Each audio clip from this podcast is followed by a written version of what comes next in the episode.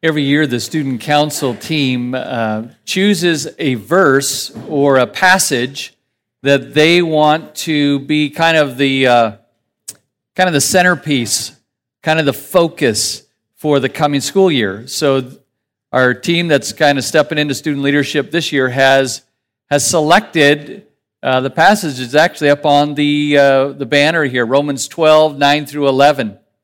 And they selected it because it has a lot to say about Christian community.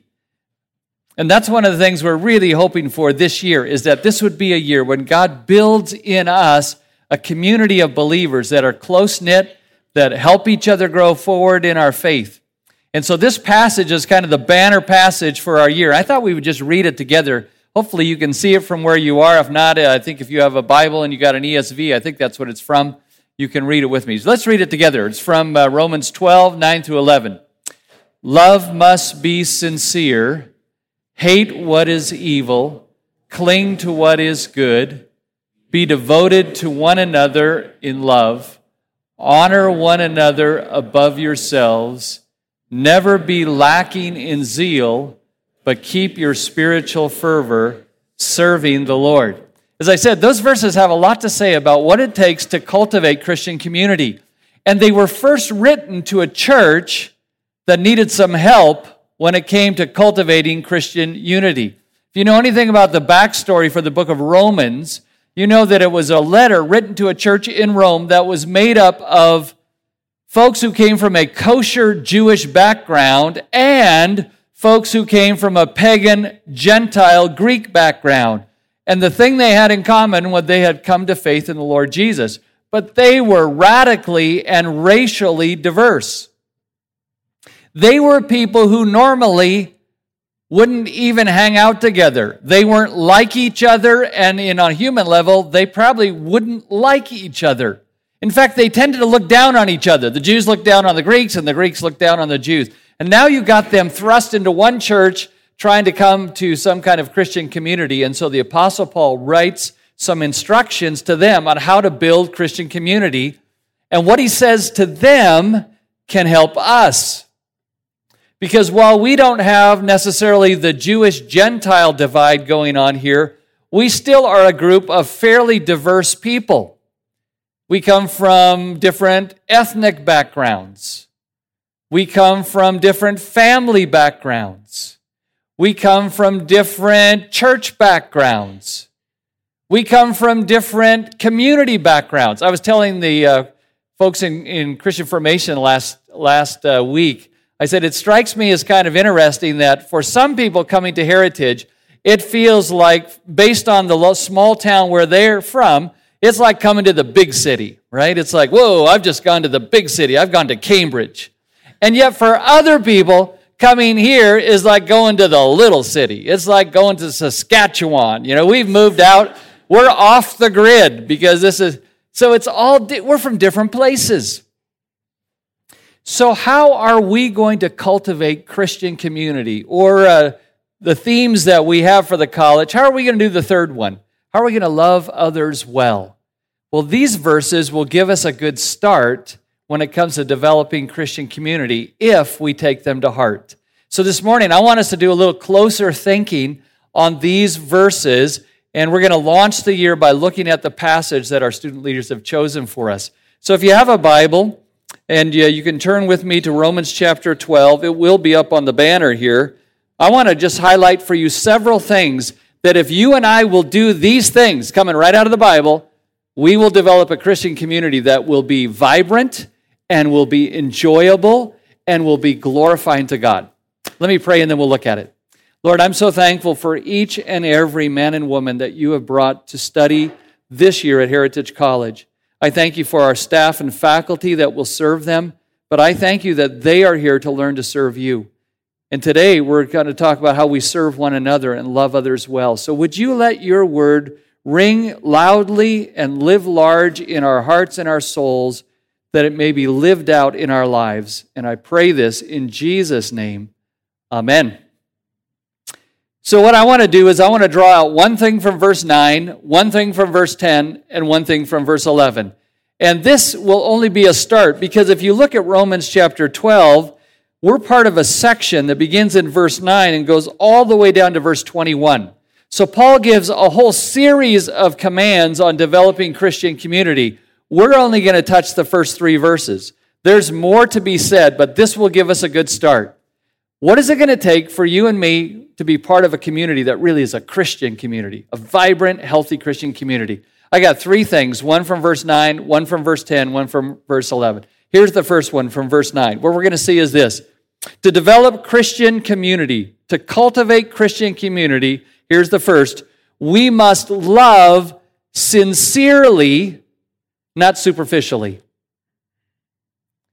What Paul is saying is like, if you want to have a true Christian community, you got to learn, learn to love in a way that's genuine and that's not pretend. It's not hypocritical.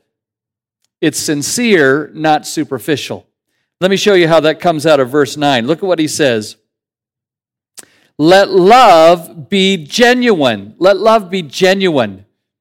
Uh, the Greek word that Paul uses that's translated genuine or sincere in some translation is one that you've probably heard, even if you have never studied Greek, because it comes in English and it sounds the same. The Greek word for sincere is on upakrites or on upakritos. On is like not, and upakritos is the word for we get hypocrite. Right? Upakritas becomes our English word hypocrite. So essentially, what he's saying is it's not hypocritical.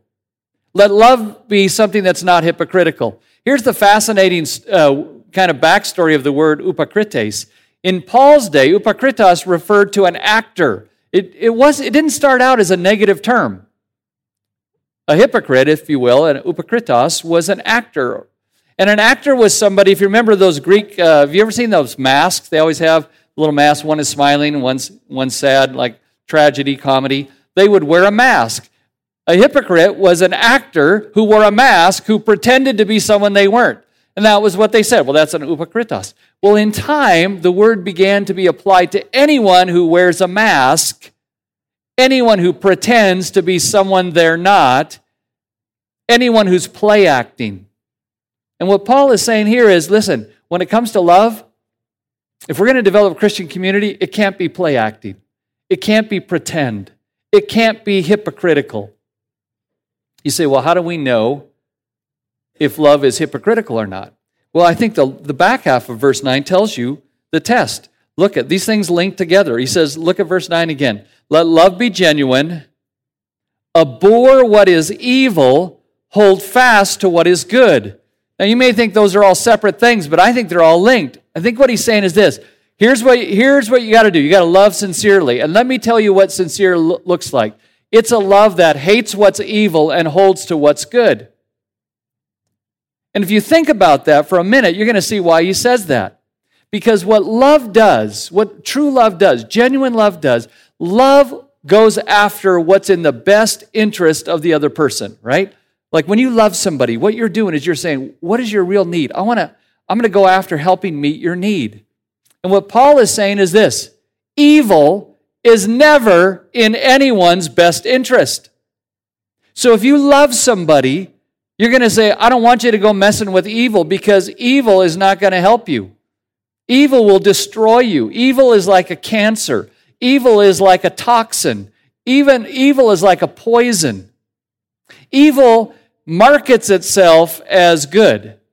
Like in our society, evil tries to come across as if it's good. It has a big marketing campaign and it tries to make evil look very attractive.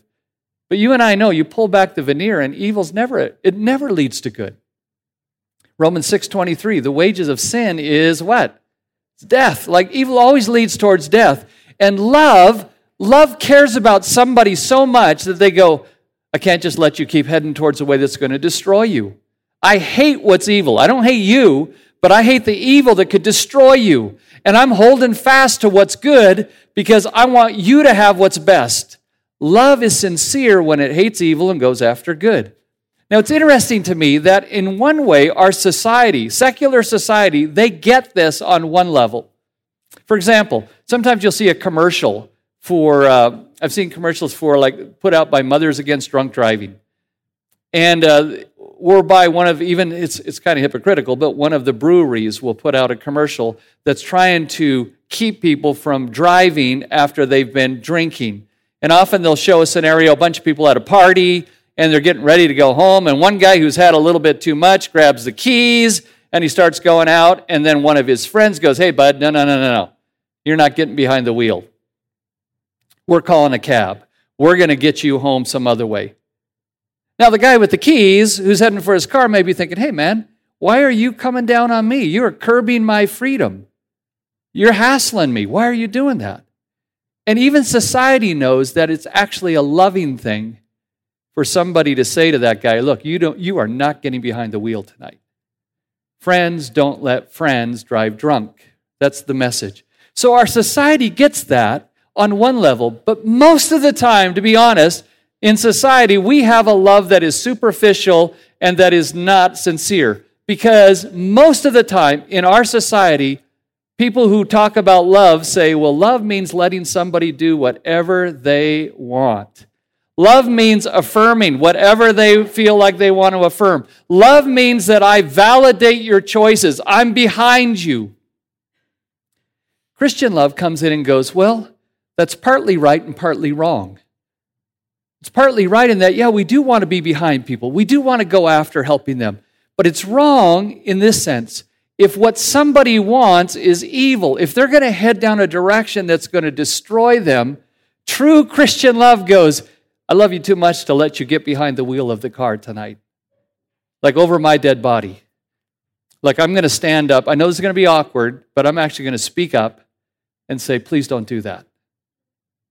See, when Paul says, let love be genuine, what he's saying is if you're going to have Christian community, real Christian community, you're going to have to have a love that's sincere and not just superficial. So, what does that look like for us at Heritage? Well, here's one application that's going to be challenging for all of us. It means that if we're going to have true Christian community, there's going to be time when we have to speak words to each other that the other person may not want to hear. Like we may have to say to somebody, figuratively speaking, you're not going to get behind the wheel of that car. Like, don't go down that path. That is not what you need to be doing. That is not in God's interest, and it's not in your best interest. And you and I know that when you step into somebody's life and you say something like that, even if you do it out of love, it can make things really awkward. In fact, you risk a friendship, don't you, when you speak up like that? It's interesting. Proverbs chapter 28 in verse 23 says this Proverbs 28 23. Whoever rebukes a man will afterward find more favor than he who flatters with his tongue. Did you notice that word afterward? Whoever rebukes someone will afterwards find more favor. In the short run, you may not get favor from somebody. Like you call them out on something, they may not immediately say, Thank you so much. But it says afterward, when they've had time to think about it, they're going to say, that person did that because they love me. They want what's best for me, and I was headed down a trail that was going to hurt me, and they spoke up. So, I got two questions for you related to this first one to find out are you in on this one? Are you in on seeking to have a community that is lovingly sincere, not superficial? First question is this Are you willing to speak into someone's life even when doing so is going to say something difficult to them? Are you willing to do that with your roommate, with your classmate? If you see them heading down a path that you go, and that's not God's way, that is not a healthy thing. That is not going to lead to where you want to be. Are you willing to put some awkwardness into play and say, hey, listen, listen, I'm not trying to like be harsh or anything, but that's really not what you want to do. That's not right. Are you willing to do that? Because if love is sincere, it hates evil and clings to what's good. So that's the first question. Are you willing to speak up? And here's the second question Are you willing to let others speak into your life if they see something that they would say, that's not where you want to go? That's not what's right for you. That's not what Jesus wants. Are you willing to let that happen? Are you going to say, Who are you? Who do you, who, who do you think you are talking to me that way? We don't know each other that well. You have no. Re- no, no, no, no. Paul says, look, if you're going to have Christian community, you're going to have to have love that's sincere, not just superficial. So, am I willing to speak up? And am I willing to listen up when someone speaks to me? So that's the first thing. We must love sincerely, not superficially. So now you may get that and say, oh boy, this is going to be a lot of fun at Heritage. We're all going to go around and we're going to find what somebody else is screwing up and we're going to be all over them. We're just going to go around confronting each other all year long. Like, hey, can I talk to you? That's going to make a real happy place, right? That's what, is that what we're supposed to be? I'd say, no, no, no, no, no. If you think that that's the main thing we're supposed to be doing, you're missing out the bigger picture. Because the second thing gives a balancing act to that first thing, very important. In verse 10, here's the second thing we're going to have to learn. To cultivate Christian community, we not only need to love sincerely rather than superficially, but secondly, we must devote ourselves to honoring others. We must devote ourselves to honoring others. Look back at verse 10 and you'll see it. Romans chapter 12, look at verse 10. He says, still talking about love, love one another with brotherly affection. Outdo one another in showing honor. It's interesting, uh, some translations, instead of saying love one another, it says be devoted to one another with brotherly affection. That term love is it's an interesting Greek word. It has the idea of family devotion, family love, family connection. It's saying like you're devoted to something. You're like really into this. And it, it actually is a warm word. It has the sometimes it's translated be affectionate. So he's saying, I want you to be affectionate to each other in brotherly love. It's a pure love. It's not some kind of sketchy love, but you you have this affection for each other. It's warm. And specifically, you have this affection. You're devoted to, look at the last half of the verse. I love this. Outdo one another in showing honor. So he says, here's what I want you to do. I want you to be affectionately devoted, loving towards each other, and here's how you show that. You look for ways to honor other people, to honor them. That's what it says in verse 10, right? Outdo one another in showing honor. The Greek word for honor means value. Sometimes it has the idea of monetary value, but here it has the idea of just value. So you look for ways to value people. You look for ways to show them that they matter, that they're, va- that they're valuable. In fact, I think there's a bit of humor here. He says, I want you to outdo one another in showing honor. Did you see that? Isn't that interesting? Outdo one another in showing honor. Outdo. He's like saying this look, okay, you're competitive by nature. Like, are you a person that always wants to be first? Okay, I got an assignment for you.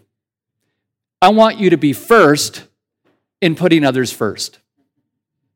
I want you to be the best at noticing the best in other people.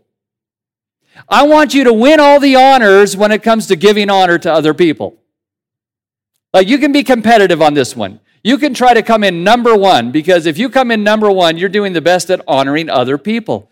Most people don't spend their time and energy trying to give honor to others, right? What do they, most people try to do? They try to get honor for who? Like for, for me, right? That's what I'm into. I want, I want you to honor me, so I'm going to seek my own honor. I'm going to push for my. But Paul's saying, no, we're going to flip that around. I know that the default mode in our society is to pursue your own honor. But here you're actually going to go after, you're going to excel. You're going to win the prize for honoring others. That's not normal in, in community. That's not normal in society. I was watching uh, recently a comedian uh, named Brian Regan who has this little clip called The Me Monster. I don't know if you've ever seen that. It's pretty hilarious. And he, what he's talking about, he says, how that we all like to talk about me, me, I, me. Uh, let me tell you about me. And he says, You've been at a party. He said, I've been at a party with this guy who had the me monster. He, all he could talk about was him. And he said, I made the mistake of telling a story about myself about having two wisdom teeth pulled out. And as soon as I finished telling, you know, I had these two wisdom teeth pulled out, the guy said, That's nothing.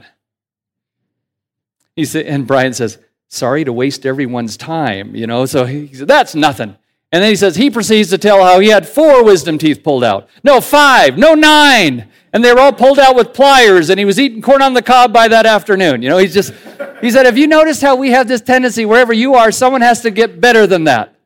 He says, People just wait for you to stop talking, and then they go, You, me, you, me. Do you see the difference? You hear me here.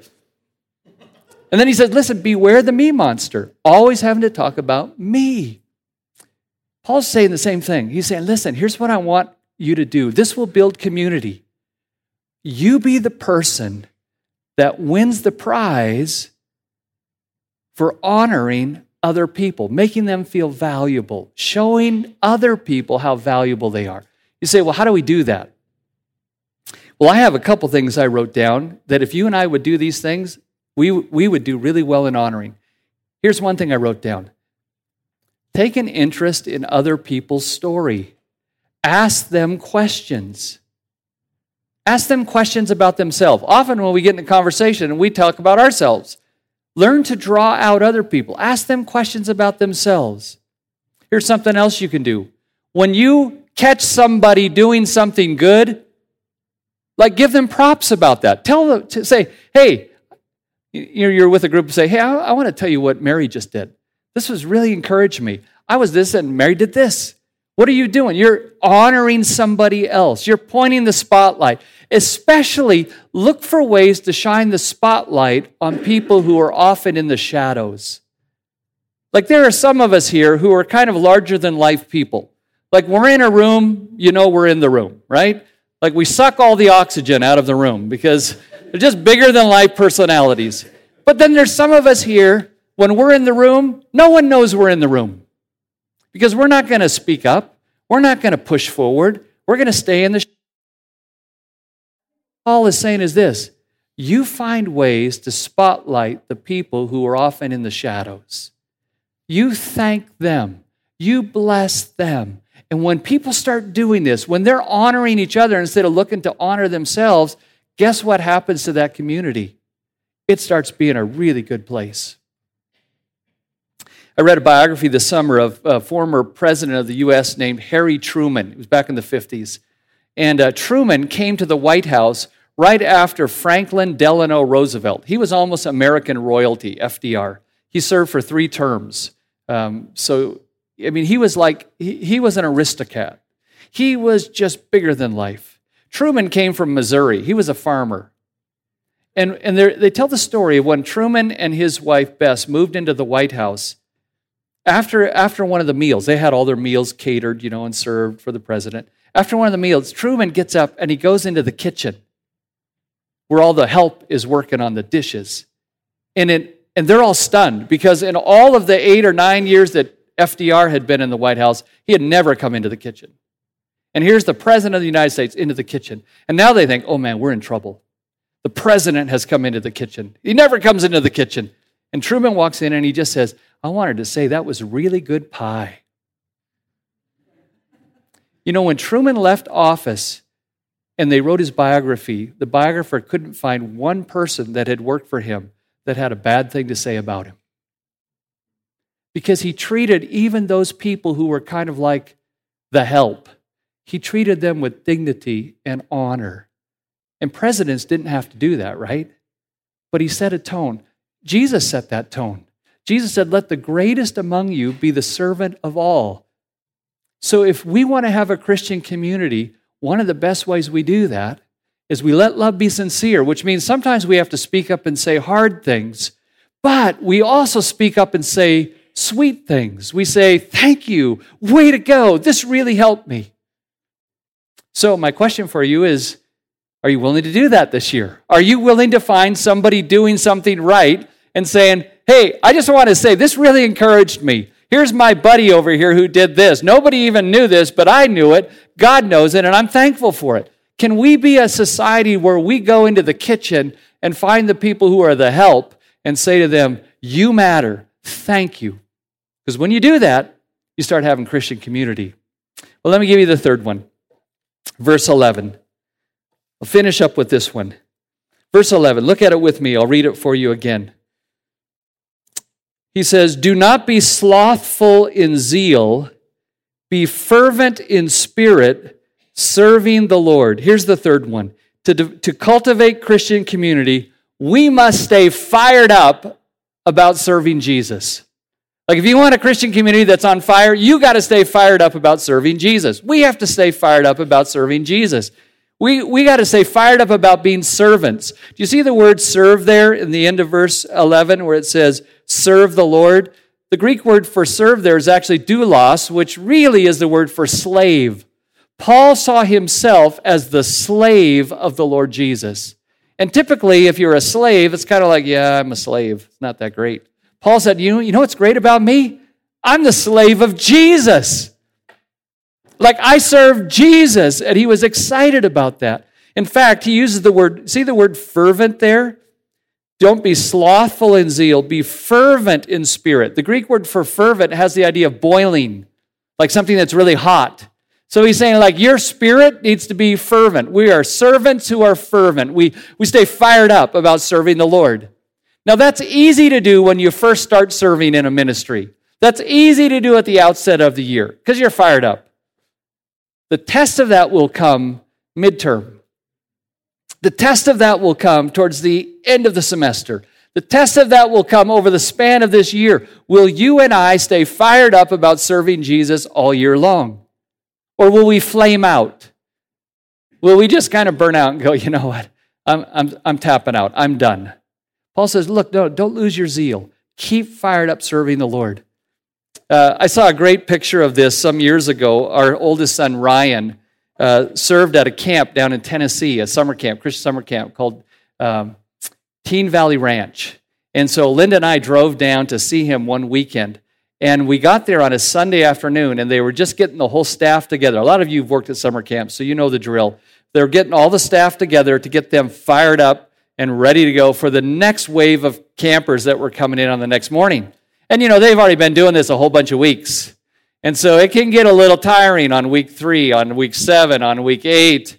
So they have all these uh, students. Let's imagine all of you are the staff from TVR, and I was one of the leaders. Here's what they did. At this camp, they gave assignments for the week that were like different every week. So if you were a counselor last week, didn't mean you were going to be a counselor this week.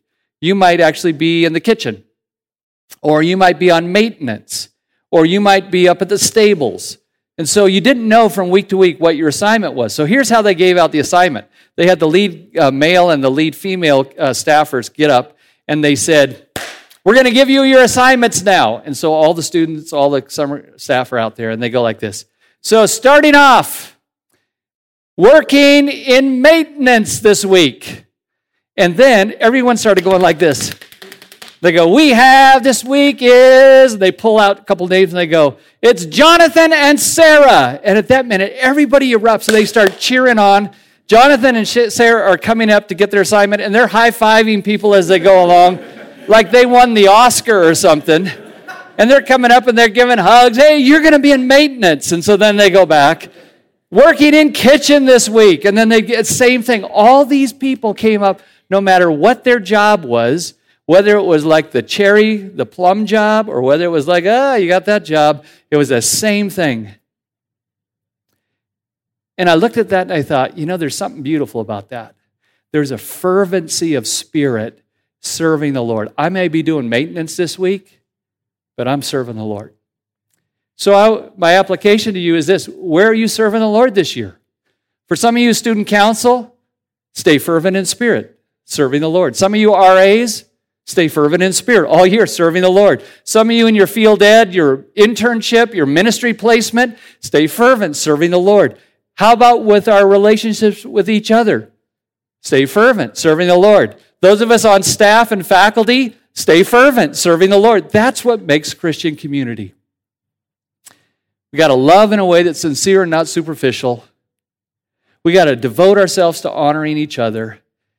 And we got to stay fired up about serving Jesus. Now you may say, that's a tall order. Like I could do that for a little bit. I don't know if I could do that a whole semester. I don't know if I can do that a whole year. How is somebody supposed to pull this off? Well, you got to remember that Romans 12 comes after Romans 1, 2, 3, 4, 5, 6, 7, 8, 9, 10, 11. Like we're parachuting into Romans 12, but that's not where Paul starts. If you've read Romans, you know where Paul starts. He starts by saying, let, Before I get telling you anything you're supposed to do, let me, let me tell you what God has done for you. You were hopelessly lost in your sin. Chapters 1 and 2. He sent Jesus to be the propitiation for your sin and take your full payment. Chapter 4. And by faith, like Abraham and David, you could receive this. Chapter 5, when you receive this, you are in Christ, not in Adam anymore. Chapter 6, you've got a new life. You're not who you used to be. You're now in Christ. Chapter 7, you still got a fight on your hands because you have the flesh. Chapter 8, but the Holy Spirit has come to help empower you to live out your new identity. Chapters 9, 10, and 11. And God keeps his promises. In fact, he's done that for Israel. He's still keeping his promises for them. Now, chapter 12. So now let's put all that together and say, in light of all God has done, all God will do, here's what you need to do. You see, we don't do this in our own strength. We do this because God has given us his new life in Christ and given us his spirit. So when you feel like, I can't do that, I can't speak up to my roommate, I can't speak up to my friend, that's too hard. You say, I can't do it, but Christ through me can. Spirit can help me. When you say, I'm tired of trying to honor other people, I just wish someone would honor me. I don't want to do this again today. You say, Well, Lord, I don't have it in me to do this, but you have this. So would you help me? Would you live your life through me? When it comes to being fired up about serving Jesus and you say, I just am tired, I just want to just be done. But Lord, if you'll help me today, I'll step into this again. You see, the Christian life is learning to let the life of Jesus by his Spirit live through you. And then he helps us live in community. And when that happens, brothers and sisters, this could be a transformative year in all of our lives. And that's what we want. That's what we pray for. So let's close one more time. Can we read those verses again? Why don't you stand with me so you can see it a little better? We're going to read those verses. I'm going to pray for us. And we're going to commit this year to the Lord. Let's read them together. Love must be sincere. Hate what is evil. Cling to what is good. Be devoted to one another in love. Honor one another above yourselves Never be lacking in zeal, but keep your spiritual fervor serving the Lord. So as you come into chapel week by week, look at those verses again and say, Lord, help me to be a part of building Christian community this year at Heritage. Father, I thank you that you have done all for us in Christ, and now you will do through your Spirit in our lives things we couldn't pull off in our own strength, but you can. And I'm asking that this year we would please you by the way we love and treat each other. That we would say the words, the, the difficult words at times, but we would also find ways to say words of blessing and honor. And that you would keep us fervent in spirit, serving you out of joy and out of appreciation for all you've done for us in Christ. And it's in his name I pray. Amen. Amen. God bless.